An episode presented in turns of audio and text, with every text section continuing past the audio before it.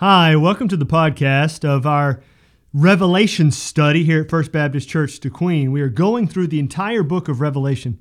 My name is Pastor Josh Herwick, and I'm the pastor here at First Baptist De Queen.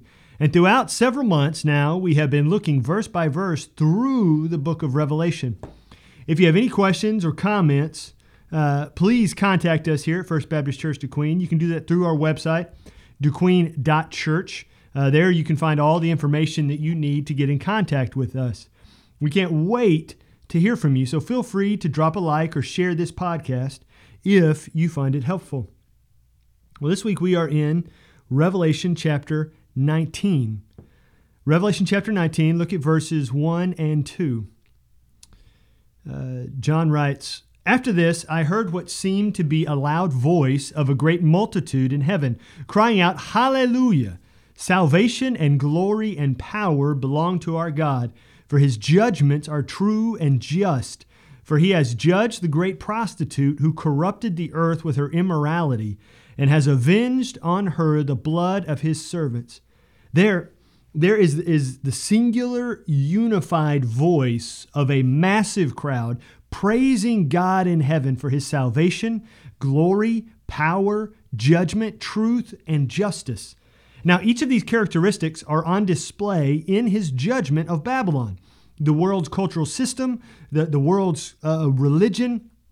And uh, Babylon led so many away from God and killed so many disciples of Jesus. And God's judgments, you see there, God's judgments are righteous. And thus, because they are righteous, they are worthy of praise. This is also first of the four uses of the word hallelujah in Revelation 19, which interestingly uh, are the only uses of the word in the New Testament. And more often than not, its use in the Old Testament is usually translated as praise God rather than using the word hallelujah itself. Look at verses 3 and 4. Once more they cried out, Hallelujah! The smoke from her goes up forever and ever. And the 24 elders and the four living creatures fell down and worshiped God who was seated on the throne, saying, Amen, Hallelujah. So we see here Babylon is forever dead and will never return to corrupt or harm anyone ever again. At this cry of praise from the great multitude, the 24 elders and the four living creatures around the throne of God agree in praise. Now, this is also the final mention of the 24 elders and the four living creatures in Revelation. Fitting that their final mention should be one of worship. Look at verses 5 and 6. And from the throne came a voice saying, Praise our God, all you his servants, you who fear him, small and great. Then I heard what seemed to be the voice of a great multitude, like the roar of many waters, and like the sound of mighty peals of thunder, crying out, Hallelujah! For the Lord our God, the Almighty, reigns. So every praise offered to God is received in the same fashion, irregardless of how the world's culture places value on an individual. God receives praise universally and equally, in spirit and truth from anyone and everyone. And now notice though there, John here, he, he seems to be struggling to describe how this great unified cry, uh, this, this voice of the great multitude sounded. It, it seemed to be from a huge crowd. It was like the roar of water. It was like powerful thunder. He did his best to help us, the readers, to understand the power that it had. And the voice praises God because he is king over all things. Look at verses 7 and 8. Let us rejoice and exult and give him the glory, for the marriage of the Lamb has come, and his bride has made herself ready. It was granted her to clothe herself in fine linen, bright and pure, for the fine linen is the righteous deeds of the saints. Now, in uh, the Old Testament, uh, Israel is often referred to uh, as the bride of God. However, here we see that the bride is believers. The time has come for the marriage. This is the end. This is the time for the complete union of the entire church to be uh, physically with Jesus for eternity. And we see there that the church will be clothed with the actions of God's will, the righteous deeds. The righteous deeds are the actions of God's will. They will be worn as clothes because they are visible to anyone who is looking at the church. Similarly, anyone looking on the church today will see what we have adorned, adorned ourselves with.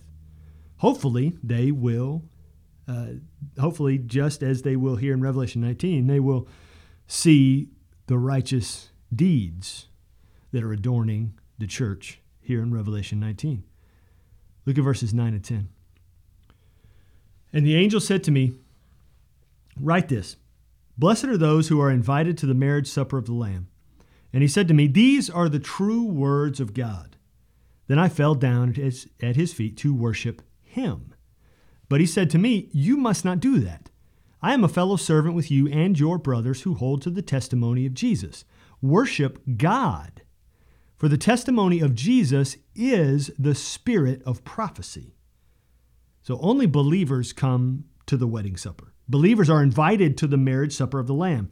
This is a, a celebratory feast for all those associated with the Lamb. So this concluding celebration is for all believers to participate. And the angel adds there, these are the true, true words of God. He, he says that for emphasis. This is a very important moment celebrating God's sovereignty and power. It is also very significant that the angel draws attention to the fact that Angels and believers are fellow workers for God together. They are working together to accomplish the will of God in the roles into which the Spirit has placed them. Angels doing what God designed them to do, and the believers design, uh, doing what God designed them to do. Now, notice that he says there, uh, the angel says, I'm a fellow servant with you and your brothers who hold to the testimony of Jesus. For the testimony of Jesus is the Spirit of prophecy, the testimony of Jesus. The gospel is the spirit of prophecy, is in essence what all biblical prophecy points to, towards. The, the gospel of Jesus, salvation's story. Uh, look at verses 11 and 12. Then I saw heaven opened, and behold, a white horse. The one sitting on it is called Faithful and True and in righteousness he judges and makes war. His eyes are like a flame of fire, and on his head are many diadems. And he has a name written that no one knows but himself. So the great battle here is at hand.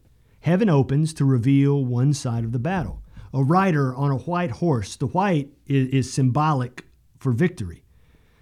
Uh, the rider is the only one who is faithful and true. The rider can only be Jesus. He is the one who judges.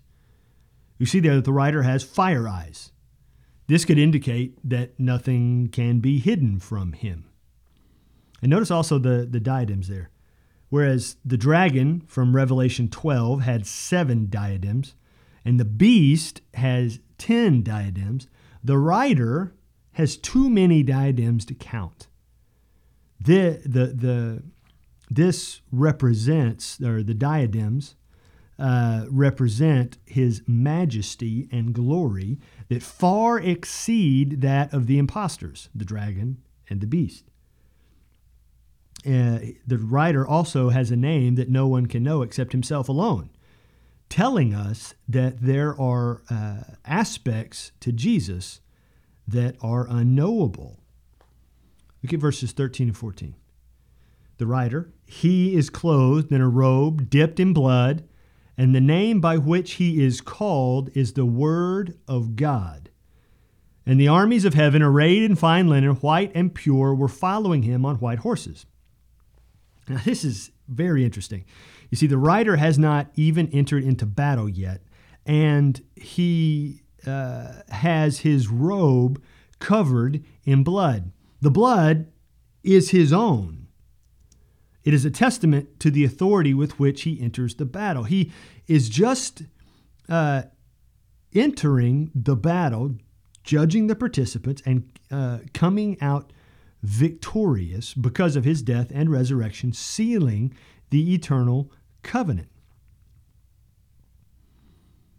Judgment comes against those who have rejected the covenant for which his blood was spilt.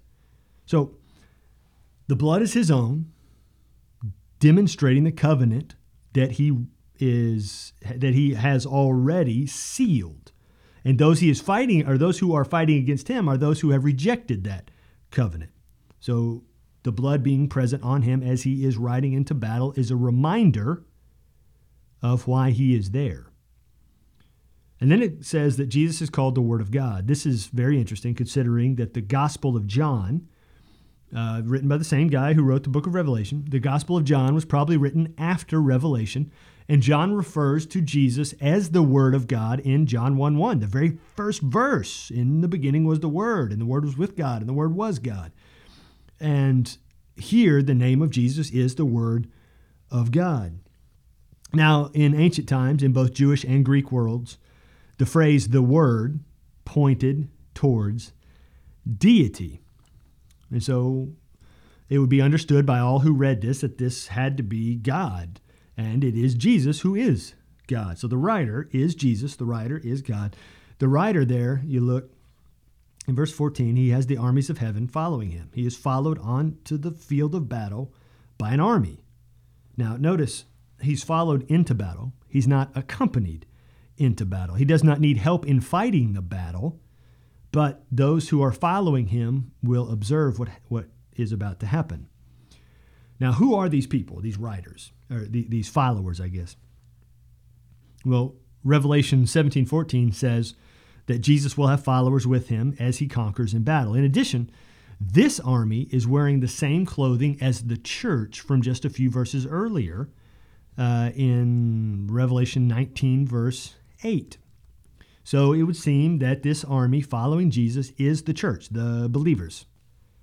Look at Revelation 19:15. From his mouth comes a sharp sword with which to strike down the nations, and he will rule them with a rod of iron. He will tread the winepress of the fury of the wrath of God the Almighty.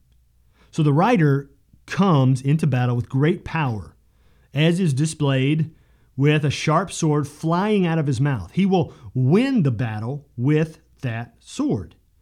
Now, the sword coming out of his mouth, this is reminiscent of Hebrews 4, verse 12, that says, The word of God is living and active, and Ephesians 6, verse 17, that says, The sword of the Spirit is the word of God. So the sword of the Spirit is the word of God.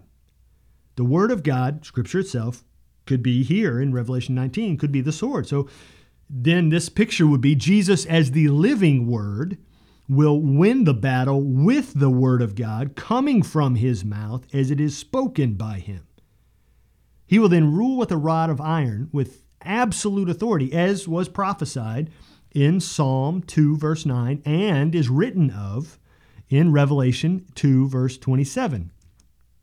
And then the wine of God's wrath that was previously mentioned in Revelation 14, 19 and 20 is brought about by this rider. Now look at verse 16. On his robe and on his thigh, he has written a name, or he has a name written King of Kings and Lord of Lords. Now the name is on his thigh, so it's close and it's powerful. It is also easily recognizable to any and all who would look on him. It's on his robe as well. The name indicates his powerful designation as the supreme ruler over and above every other would be ruler, past, present, or future. Look at verses 17 and 18. Then I saw an angel standing in the sun. And with a loud voice, he called to all the birds that fly directly overhead Come, gather for the great supper of God to eat the flesh of kings, the flesh of captains, the flesh of mighty men, the flesh of horses and their riders, and the flesh of all men, both free and slave, both small and great. So the declaring angel here is standing in the sun, in the sun. Now, this is a vantage point for all birds to hear his call to action. And the angel speaks of a, of a supper in direct contrast with the celebration supper of the wedding mentioned earlier in the chapter. Then the angel tells of everything that will be destroyed from those considered to be the greatest by the world's culture to those considered to be the lowest, thus completely stamping out evil and sin. Now look at verses 19 through 21. Let's finish the chapter. And I saw the beast and the kings of the earth with their armies gathered to make war against him who was sitting on the horse and against his army. And the beast was captured, and with it the false prophet, who in its presence had done the signs by which he deceived those who had received the mark of the beast, and those who worshipped its image. These two were thrown alive into the lake of fire that burns with sulfur and the rest were slain by the sword that came from the mouth of him who was sitting on the horse. And all the birds were gorged with their flesh. So the beast is leading out the armies of the world to fight against Jesus. And though the beast and the false prophet had power, before Jesus, they're powerless. They draw up their armies to fight a great battle, but no battle will end up being waged. Jesus will single handedly come out victorious using the sword of the Word of God. Now, this fulfills a prophecy from Isaiah 11, verse 4, that says, He shall strike the earth with the rod of his mouth, and with the breath of his lips he shall kill the wicked. The beast and the false prophet are the only ones taken from the battle alive, and they are thrown into the lake of fire, which is destruction. A common view of the end of a battle was the Feast of Birds. The battle would end, the feast would come, and, and they would, uh, or the birds would come and they would feast. And now that's the same here.